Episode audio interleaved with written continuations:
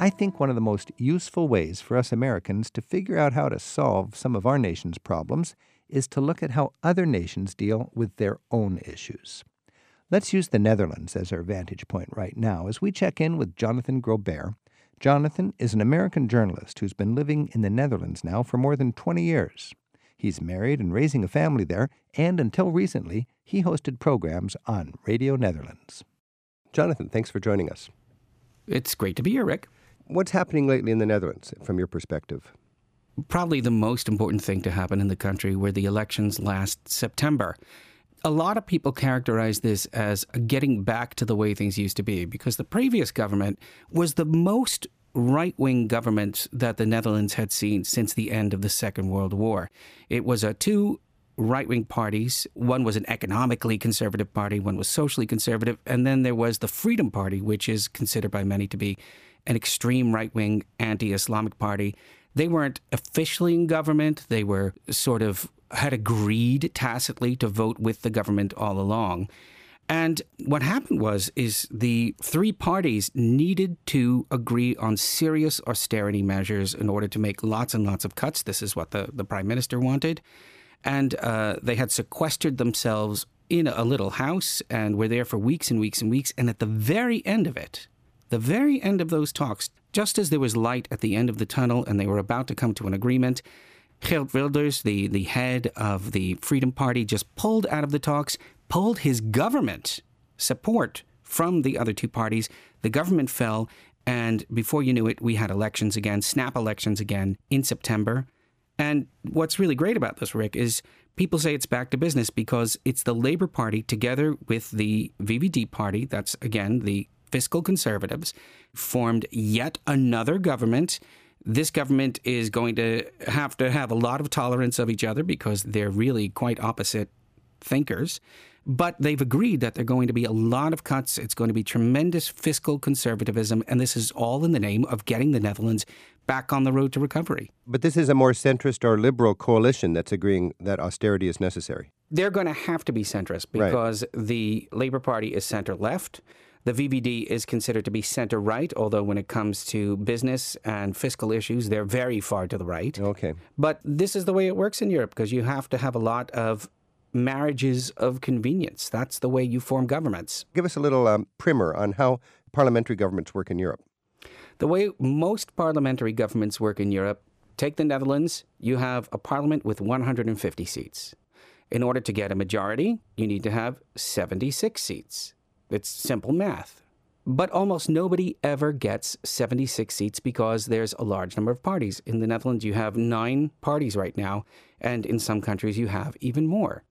The largest party in the election, the one that has the most seats, gets to form the government.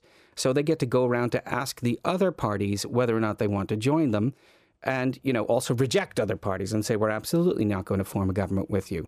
Now in the case of the Netherlands last election, the second largest party was the Labour Party, and frankly, mathematically, the only party that they were able to form another government. I mean, they could have done it, but they would have needed like four other parties. That's how splintered the vote was. Four other parties. Think of the amount of concessions that they would have to make just to form a government to do that. And now, Jonathan, because of this necessity to compromise, do you have racist groups that actually have a voice in governments, even though they would only have less than 10% of the uh, popular support?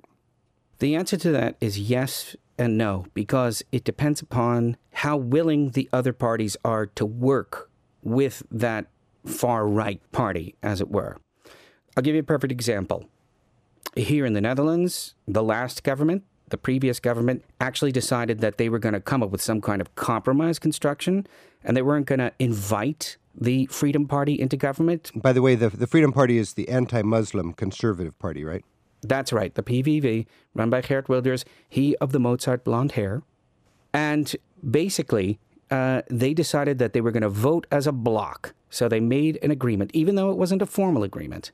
Now, in a country like Belgium, actually, for many, many years running, the largest party in Flanders has been the right wing extremist Flemish Party. And all the other parties in government simply refuse to work with them. They're called a cordon sanitaire Huh. And as a result of the fact that, yes, as a result of the fact that even though these guys are the biggest year in, year out, and nobody else wants to work with them, they have been kept out of power in this way. I'm Rick Steves. This is Travel with Rick Steves. We're talking with Jonathan Groubert, who's a journalist in the Netherlands. He's the former host of The State We're In on Radio Netherlands. Jonathan, I'd like to just kind of just dip through a lot of issues that we're looking at in Europe from your perspective as a journalist in the Netherlands. First of all, when you think of the European Union economic crisis, is this fundamentally because the demographic makeup of European society has changed? And when you have a, a rich and well educated society, it has less children, therefore less workers, and more people living really long and they simply cannot uh, maintain the promises they made previous generations for retirement and all of their um, cradle to grave kind of security? Well, here's here's the thing: is I don't think the demographic change is as big a problem. Okay, well that's that's what I'm curious about because it seems like you can't have a geriatric society promising all this if you don't have a lot of people working to fund it. Yeah, but that's something that's still down the road. It's not the cause of what's happening now, in my personal opinion.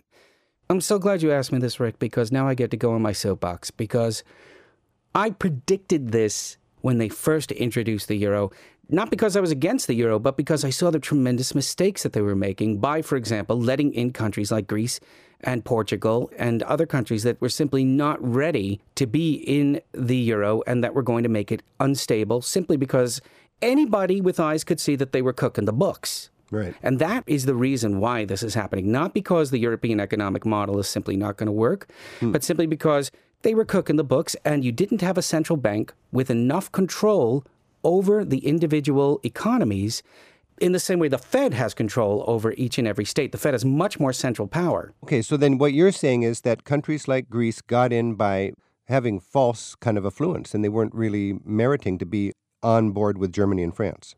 That's right. And and the big problem with that is because you don't have real controls over the economy from the central bank or from the, the various governments. Are you saying that they've either got to be individual countries or really integrated completely and they're sort of halfway now and it doesn't kind of work? That's exactly it. Uh-huh. If you want to have one currency, then you have to have one economic policy. Right. And that's not what they have right now. They're trying to have it both ways, and it's just not going to work. That's exactly it. Is the EU just um, a smarter way for Germany to take over Europe? Are you asking me personally? Yeah, I'm asking you personally. No, I don't think it is. No, I'm going to agree with the Nobel Prize Committee who gave the EU the Peace Prize. Right. A lot of people poo pooed that, but I agree with it. The primary purpose of the European Union was to keep the peace. These are countries that have been at each other's throats since the history of written time. Uh, it's just been one increasingly large war after another. And I think everybody saw at the very beginning, uh, when they first created the Economic Coal and Steel Union, that the point of bringing in Germany into a union with France was to keep the peace, to keep people from shooting at oh, each other. Yeah.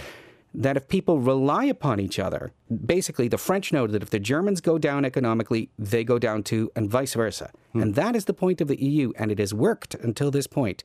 Nobody is shooting at anybody so people can laugh and complain and ridicule the European Union and all sorts of different reasons, but the fundamental triumph of the European Union is the fact that, as the founders envisioned way back in the late 1940s, you would interweave the economies, especially of Germany and France, so it would be inconceivable that the continent would go to war again. You have said that exactly correctly, and I think it's working.